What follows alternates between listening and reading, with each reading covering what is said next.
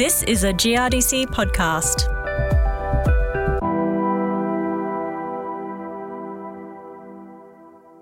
The area sown to canola across the grain belt in Western Australia has been increasing in recent years.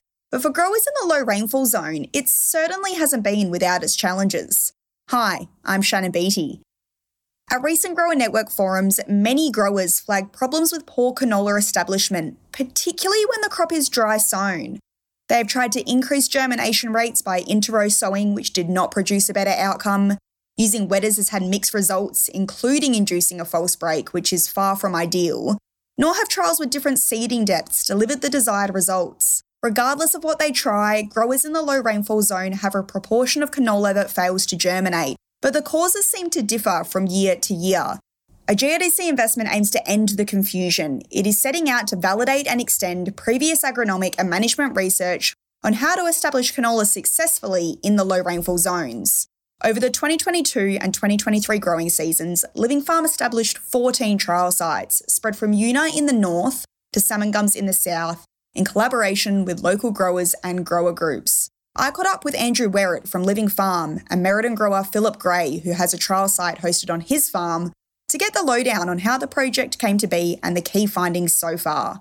Andrew, let's start off with why this project was necessary in the first place. A lot of the previous work has shown, and through grower discussions, one of the real challenges with canola as a break crop in WA in the low rainfall zones is actually getting it established well. And the real basis of this project is to avoid those real low establishment type issues where you're like getting 20% of the plants coming up, 20 to 50%. So we really want to stop those happening.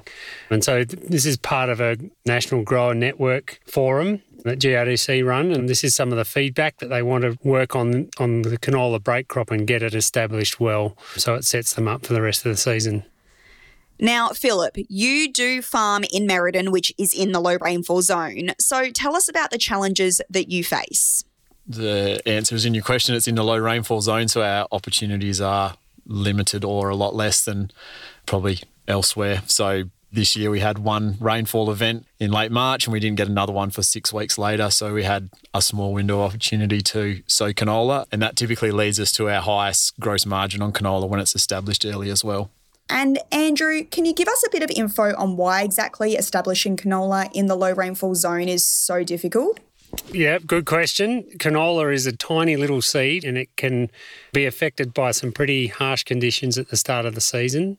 The last 15 years, growers have been maximising yield by sowing as early as they can, given the right moisture conditions. But that brings with it risks with soil temperature, risks with drying, risks with wind, and things like that. So, what we want to do is try and limit what those risks are and give growers tools and information to try and avoid those situations where you get big failures with canola establishment. And tell me about the project itself then. Where are these trials based and, and what are you actually doing with them? Well, as the title suggests, it's in the low rainfall zones. This year, there are 11 locations across WA, from Yuna in the north down to Salmon Gums in the south. And we target a range of grower groups along the edge of the wheat belt. So Morawa, Merredin, Bruce Rock, Southern Cross, Hyden, and Salmon Gums. And it's targeting all sorts of conditions and soil types and growing conditions.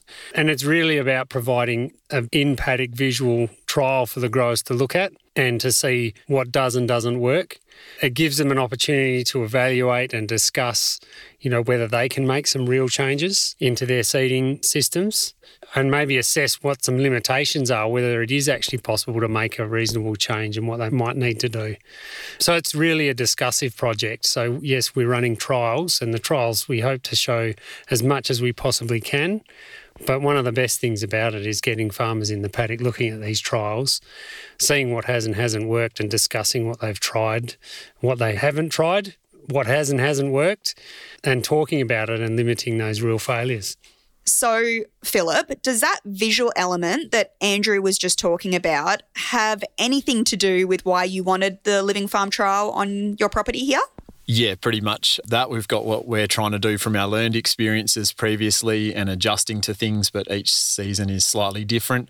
So the trial they offered to us or the protocols gave us a few things that we might have tried while we were able to keep going with what it is that we know has worked better in the past. So we're able to compare what we may have done differently to what we actually did. Yeah, so it's good to see that replicated, different varieties and things like that as well.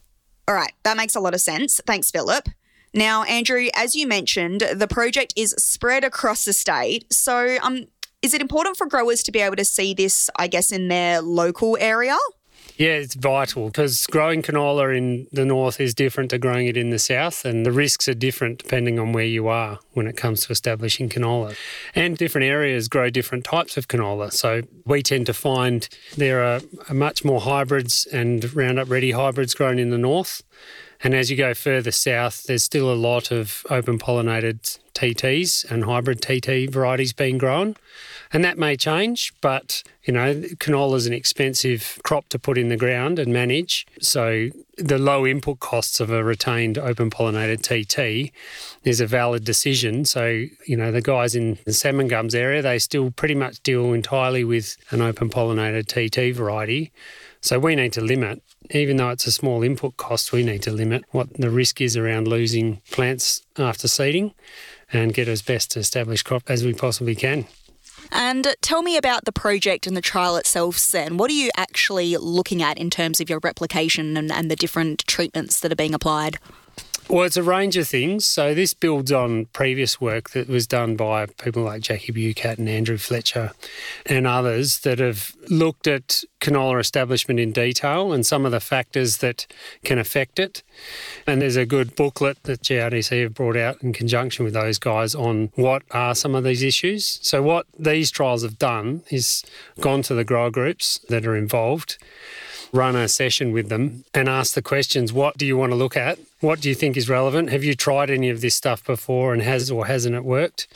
And then we'll put it into a trial situation. So they're quite simple trials in one sense, in that it's a plus or minus. So it's either, for example, you're using soil wetter or you're not using soil wetter, or you're grading seed or not grading seed, or you're chasing moisture or you're choosing not to chase moisture. So we look at a plus and minus, and then we mix two or three of those factors together. Um, so it's a whole range of things. I've mentioned a few of them. Placing other things might be putting UAN with your seed. Is that affecting the way it establishes? So it's a whole range of things, and we've tried to make it as simple and as visual as possible and put it into a trial. And what have been the key discoveries so far that you have made throughout the course of the season? There's some interesting ones there. Last year, and it's been repeated this year, is a lot of guys are putting UAN with their seed, and we can pretty much every time we've put that into a trial, we've shown that it reduces establishment. So there's an issue there. Also, we've shown last year up at Morawa where we sowed into some fairly good moisture early, very early in the season. So this was sown on the 5th of April. There was a bit of plant death as the canola came out of the ground because of high temperatures. So high temperatures in the north are a real risk. And what surprised me a little bit is that grading seed can have a long term effect, can still be noticeable eight to 10 weeks after seeding. Even though the same number of plants have come up, those plots that have graded seed or larger seed in them just still look better and more even and more vigorous. So, yeah, some interesting stuff and stuff that growers can actually implement, which is good, which is the purpose. And have there been big differences between the outcomes or the discoveries in the different areas or the different regions? Yeah, a lot of them are climate related, I guess, and where you are in the state. So, like I said, in Morawa, where we did that trial last year, a 35 degree day, seven days after sowing, just took seedlings out. It was too much for the crop to handle. It was on a red soil, so that may have also influenced soil temperature compared to a lighter coloured soil. But nevertheless, high soil temperatures in the north are something that they have to deal with that you probably do not have to deal with as much as you go further south. So it's not really something that's an issue. And I think then when you combine that with seeding depth and chasing moisture in the north, that's even a greater risk. Whereas further in the south, where it's a bit more mild and conditions early in April probably allow for the seed to get to the surface and establish a bit better. All right, Phillip, this project is all about extending information to growers. So, putting you on the spot, can you tell us what you've learned so far?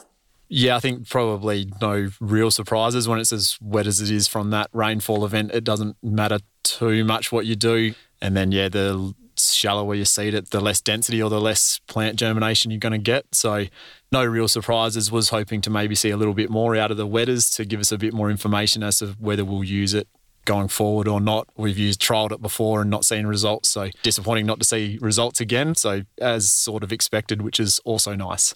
Good to hear. It's almost nice to know that you've been doing the right thing. I guess it feels that you've been applying the right things in practice because what you're doing seems to be working and has been replicated in the trial. Yeah, to some extent. I think also that seeding early was the right thing to do. Is probably the other one is the later sown stuff looks like it's going to have a lot less yield potential than the earlier sown. So yeah, good comparison because I wouldn't have liked to have found that out in the paddock, I guess. And we are only midway through the season, really, so there's still a lot that is still left to see and left to be learned. What are you thinking you might discover as the season goes on? Hopefully, that the stuff that's been sown earlier probably at a slightly deeper sowing depth, which is what we try and do when it's as early as well. Hopefully, that yields the most and proves that what we are trying to achieve is the right thing to do and then just be interesting to see the yield difference between the earlier and the later sown stuff, and then probably variety as well. So length of variety, so longer versus shorter at that time of the year in this lower rainfall environment. If it does get hot later or it gets too cold, it'll be interesting to see what the differences in the variety choice would have made. Andrew, you've heard what Phillip wants to know, and this trial is going to go through to harvest. You'll get the yield data at the end. So, from your perspective, what do you think the main outcome for growers is going to be? Yeah, good question. Canola, Canola's a, I've said it before, is a funny beast and it's a long season with canola. So between now and harvest time, a lot of things can happen that can affect or influence yield. But what we're really hoping to do and what we've realised is there's not going to be any silver bullet when it comes to establishing canola in the low rainfall zone. And we probably won't be able to tell growers what they should do. What it will come down to is probably giving some pretty good information on things that they shouldn't do. So, placing UAN with your seed in a drying soil is probably not a good idea, or chasing moisture early in April in the north is probably not a good idea because there's a fairly high chance you're going to get some hot days in the coming weeks. It looks like grading seed is a good idea. So, if you have the opportunity to get some large seed from your retained OPs, then that might be a good thing to do. But I don't think we'll be able to say this is exactly what you should do every year because it's a different year every year and canola compensates well in certain conditions and doesn't compensate well in other conditions. So I think it's a bit seasonal, but there'll be certain rules that hopefully we can put in place that will say, okay, well, maybe you shouldn't do this in certain situations. Really, knowing what not to do is often just as helpful as knowing what to do. So, there's still definitely some major benefits for growers coming from this research. This was a two year project that is coming to an end. It finishes at the end of this year. But where to next for this sort of canola establishment research? I think there's still a fair bit to do. And there are other projects that are still looking at this, and it will go on through other project work. I think the realization will be it's not as simple as just getting in and seeding paddocks. You might have to change your setups throughout the day, even, or throughout seeding one paddock from one side to the other and making it suitable for getting that canola seed out of the ground.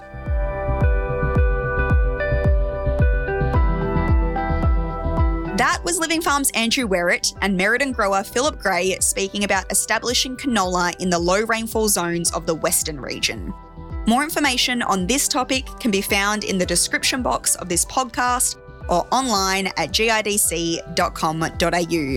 I'm Shannon Beatty. This has been a GRDC podcast, and thanks for listening.